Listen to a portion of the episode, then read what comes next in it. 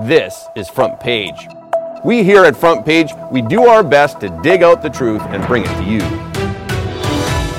Hello, all you freedom loving people. Welcome to Front Page Podcast. I'm your host, Scott Cameron Goulet. The Israeli military invited British journalists to accompany them in Gaza to find the tunnel entrances leading to Hamas. The reporter saw firsthand how Hamas uses civilian buildings as shields for themselves. As the left pressures Israel for a ceasefire, Hamas says that they want a permanent war. The turmoil in the Middle East has led some thoughtful elites to recognize the need for a tough leader in the United States, and that person is President Trump. This may be why support for Republican candidates other than President Trump has been falling, and RFK Jr. made some sharp comments on the performance of the other Republican candidates. Democrat Joe Manchin has announced that he is not seeking re election. So, is he planning to run for president next? Republicans issued subpoenas to more of Hunter Biden's business associates, including buyers of Hunter's artwork. Okay, let's get into it. The fighting in the Gaza corridor continued into its 35th day today. Israeli military forces have entered Gaza City, which is the largest Hamas stronghold, and they are clearing tunnels that were constructed by Hamas. Nick Craven, a reporter for the UK's Mail Online, was exclusively invited to join the IDF to witness the Hamas underground city. Israel claims that Hamas routinely builds underground tunnels in densely populated areas of Gaza. The tunnels often have hidden entry points to its network of tunnels that are in schools, mosques, hospitals, and other civilian buildings. Craven followed the Israeli army's discovery of at least 17 fortifications. One of the tunnel entrances was also located behind a kindergarten. Craven and other war correspondents met with officers and soldiers of the Negev Brigade in the town of Beit Hanun at the northern end of the Gaza corridor. With the exception of Ivry Elbaz, the brigade commander, the Negev Brigade is made up entirely of reservists, including dentists, loan brokers, and students. They are tasked with finding Hamas tunnels. Elbaz describes the tunnels that Hamas has dug as a city beneath a city the Hamas terrorists will jump out like gophers and shoot before escaping back into the tunnels. Elbaz led the journalists to one of the largest tunnel entrances ever found, which is behind a kindergarten. This is an example of Hamas using civilians and infrastructure as human shields. The Negev Brigade have uncovered more than 17 tunnels in one small area. Some of the tunnels are several miles long and they are connected to a larger network of tunnels in the southern part of Gaza City. The tunnels even lead to Israel. Walking into a hospital reveals tunnels with ammunition depots underneath. A door to door inspection reveals tunnel after tunnel filled with munitions and documents explaining how to attack Israel and kill its citizens. Israel has been under pressure for a ceasefire. Israel finally agreed to suspend its operations in northern Gaza for four hours a day as of November 9th. But senior Hamas official Khalil al Hayya has publicly stated that they never intended to govern Gaza and that they want a permanent state of war on the Israeli border. In a series of interviews with the New York Times, al Hayya defended Hamas's October 7th attack. He said that their goal was to change the entire equation and to bring renewed attention to the Palestinian movement. He said, We succeeded in putting the Palestinian issue back on the table, and now no one in the region is experiencing calm. Some hope that this will spark an ongoing conflict that will end any illusion of coexistence between Israel, Gaza, and neighboring countries. Tahir al Nunu, a Hamas media advisor, said, I hope that the state of war with Israel will become permanent on all the borders and that the Arab world will stand with us. In fact, when Hamas launched its attack on October 7th, they were very clear how Israel would fight back. El said, What could change the equation was a great act. And without a doubt, it was known that the reaction to this great act would be big. But he added, we had to tell people that the Palestinian cause would not die. The turmoil in the Middle East has changed the minds of many Americans. Real estate mogul Robert Bigelow was once the largest donor to Florida Governor Ron DeSantis' 2024 presidential campaign. He donated over $20 million to the DeSantis campaign earlier this year. He now decided to support President Trump because the security threat posed by the turmoil in the Middle East requires the strongest commander in chief, and President Trump is the man for the job. Bigelow told the Financial Times on Wednesday I've got to look at who would probably be the strongest commander with the most experience, and that's only one guy. President Trump is a kicker if needed to be. Bigelow explained his support for DeSantis in part because of his efforts to resist the COVID 19 embargo and to keep businesses open. But the deteriorating security situation in the Middle East changed his mind. He also disagreed with DeSantis' hardline stance on abortion. DeSantis signed a bill in April banning abortion in Florida in the last six weeks. Judging by the results of Tuesday's election, being too tough on abortion does lose a significant number of votes. Another reason for Bigelow's change of mind is that President Trump's popularity ratings are simply too high. In an interview with the Financial Times, Bigelow called President Trump a bull and DeSantis a dinner. He argued that President Trump's enormous energy makes him hard to beat. He said, I think Trump is too strong. I think Trump has the momentum, the inertia to beat him. Bernie Marcus, the co founder of Home Depot, also decided to endorse President Trump on Thursday. He argued that President Trump is the simple choice in a high stakes political world. Marcus wrote in an op ed for Real Clear Politics that while he is exhausted by politics and he wants the younger generation to take the lead, he realizes that he could not walk away because the stakes are just too high. For Democrats, the choice is simple. If you feel that you are better off now than you were three years ago, you should vote for Joe Biden or whoever the Democrat candidate is. For Republicans, the choice is also simple. Let's face it, Donald Trump is going to win the nomination. You should be doing all you can to ensure his winning the general election. He said the party cannot let his brash style be the reason we walk away from his otherwise excellent stewardship of the United States during his first term in office. Five Republican candidates went toe to toe in the third Republican presidential debate on November 8th. While discussing the situation in the Middle East, Vivek Ramaswamy called Nikki Haley Dick Cheney in three inch heels. And while discussing the use of TikTok, Haley called Ramaswamy a scum. But they couldn't salvage the low ratings of the event. The third GOP debate brought in lower ratings than the previous two, with only 4.92 million viewers. According to Nielsen Media Research, over 12.8 million people tuned into the first primary debate, and the second one garnered 9.5 million viewers. The back and forth between the candidates and the comments of the other three participants prompted independent candidate Robert F. Kennedy Jr. to mock them in a posting on X. RFK wrote, I'm loving this Republican debate. It's funny watching politicians audition for a job they'll never get.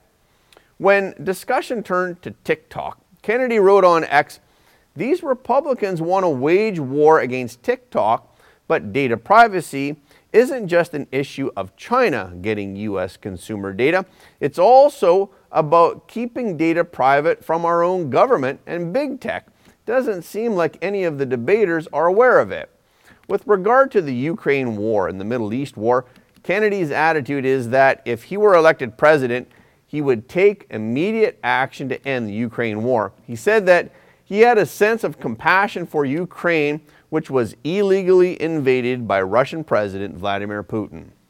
But he blamed the U.S. for its role in the conflict. He said, We have neglected many, many opportunities to settle this war peacefully. We have turned that nation into a proxy war between Russia and the United States.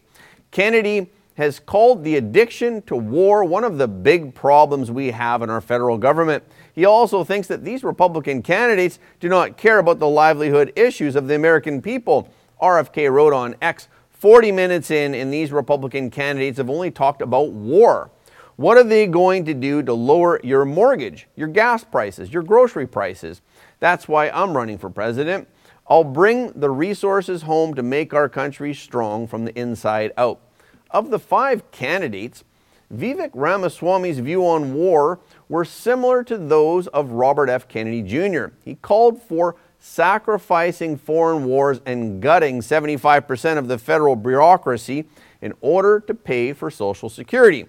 Therefore, Kennedy also has a positive opinion of Ramaswamy. RFK wrote, Give credit where credit is due. Vivek Ramaswamy makes some good points on Ukraine. Glad to see some of this awareness in the Republican Party. Ramaswamy also won praise from President Trump. While President Trump rarely has praising words for his competitors, he did show respect for Vivek Ramaswamy. Ramaswamy is seen by some observers as Trump light, and indeed Ramaswamy has marketed himself as such. President Trump appreciated it when Ramaswamy praised President Trump about his time in the White House. President Trump said, I sort of like him. You know that. I mean, how can I dislike him? He's so nice. In a statement that was released on November 8th before the Republican debate, Kennedy suggested a three candidate forum that would also presumably include President Biden and President Trump. RFK claimed, You know, it may seem like a pipe dream, but I'd like to invoke the possibility of a substantive, long form debate that isn't about exchanging one liners, scoring points, or insulting the opponent. West Virginia Democratic U.S. Senator Joe Manchin announced on Thursday that he will not run for re election in 2024. He posted a video on X announcing his decision to not seek re election, and he acknowledged that as a Senate centrist, he has been under tremendous pressure from both parties. After months of deliberation and long conversation with my family, I believe in my heart of hearts that I have accomplished what I set out to do for West Virginia. I have made one of the toughest decisions of my life and decided that I will not be running for reelection to the United States Senate. He said that his original intention for entering politics was to serve the public. I got into politics because of an argument I had 40 years ago with my dad. John Manchin owned a furniture store in Farmington, West Virginia a small coal mining town of hardworking people. And one day our local state representative came in and asked Dad for a favor, saying, You owe me for all the things I've done for your little town. When the man left, I turned to my dad and said, Now wait a minute. Isn't helping Farmington that man's job? That moment defined the difference between self service and public service. When I told my dad that I was going to run for office, he said, Oh, Joe, politics is a bad business. I'm telling you right now, stay out of it. I didn't disagree that often with my father, but that time I did. I reminded him of the famous line from President John F. Kennedy's inaugural address Ask not what your country can do for you, ask what you can do for your country. Since entering politics, he has been true to that original intent, putting the interests of the United States first rather than partisanship. It took him about a minute, but my dad said that he would support me running if I made a vow to serve all the people friend or foe, and not just myself. That promise made to my dad all those years ago has been my guiding light. I've never cared about where good ideas came from, and I never blame one side for creating a problem, nor believe that only one side could fix them. When America is at her best, we get things done by putting country before party, working across the aisle, and finding common ground. Many times, this approach has landed me in hot water. But the fight to unite has been well worth it. Manchin is considered one of the most bipartisan members of the U.S. Senate. His centrist stance and his strained relationship with his own party have led to much speculation. He'll be traveling around the U.S. next. But what I will be doing is traveling the country and speaking out to see if there is an interest in creating a movement to mobilize the middle and bring Americans together. He has been outspoken about the fact that there is a huge divide between Democrats and Republicans across the country and that Americans are exhausted by partisan rivalries. Every incentive in Washington is designed to make our politics extreme. The growing divide between Democrats and Republicans is paralyzing Congress and worsening our nation's problems. The majority of Americans are just plain worn out. He enumerated the major problems facing the United States. He pointed out that these problems are not caused by any one political party alone, but are shared by all the American people. Our economy is not working for many Americans, from the rising cost of food and fuel and everything in between. We have a border crisis with illegal drugs entering our country and killing Americans every day. Our national debt is out of control, and Americans don't feel safe, even in their own communities. We are providing critical aid to two of our allies, fighting wars for their survival, and we must prevent being pulled into a major war ourselves. These are not Republican or Democratic challenges. These are American challenges. They affect every one of us, and we need to face them together. But he does believe that the American people share common values, and they're not as divided as they appear. I know our country isn't as divided as Washington wants us to believe. We share common values of family, freedom, democracy, dignity, and a belief that together we can overcome any challenge. We need to take back America and not let this divisive hatred further pull us apart. So, would Joe Manchin consider running for president as a third party candidate? He did not say, but in media interviews, he said he would decide before the end of the year. One day after James Comer subpoenaed Hunter Biden and James Biden for in person depositions, Comer issued subpoenas to more of Hunter Biden's associates, including the buyers of Hunter's artwork. Additional subpoenas were issued to Hunter Biden's associates, Eric Schwerin and Mervyn Yon, as well as Hunter's art gallerist, George Burgess, and to Elizabeth Naftali, who was the Democrat donor who purchased Hunter's art. Eric Schwerin is Hunter Biden's business partner and the president at Rosemont Seneca Partners. Schwerin visited the White House at least 36 times during the Obama years. Plus, he had a sit down meeting with Joe Biden. Apparently, he was a trusted member of the Biden family. Schwerin was reportedly responsible for transferring Joe Biden's files to the University of Delaware. He was also involved in the transfer of classified information to Ukraine. According to the New York Post, Hunter Biden's art gallerist, George Burgess, has strong ties to China, and he was once arrested for making terrorist threats. The price tags for Hunter's artwork, someone who does not have formal art training, ranged from $75,000 for works on paper to $500,000 for large scale paintings. Of course, we cannot deny that some people are gifted and do not need formal training to become masters, but let's take a look at Hunter Biden's artwork and you can judge for yourself how much you'd be willing to pay for such works. Democrat donor Elizabeth Naftali actually paid a premium for Hunter's work. Of course, her money wasn't wasted. In July of 2022, eight months after Hunter Biden's artwork debuted at the Soho Gallery, Joe Biden appointed Naftali to the Commission on Preservation of U.S. Heritage Abroad. In addition, Naftali visited the Biden White House more than a dozen times and she met with senior advisors. Okay, this is our podcast for today. Thank you again for listening to Front Page Podcast. For more exclusive in depth content, please go to frontpageshow.com.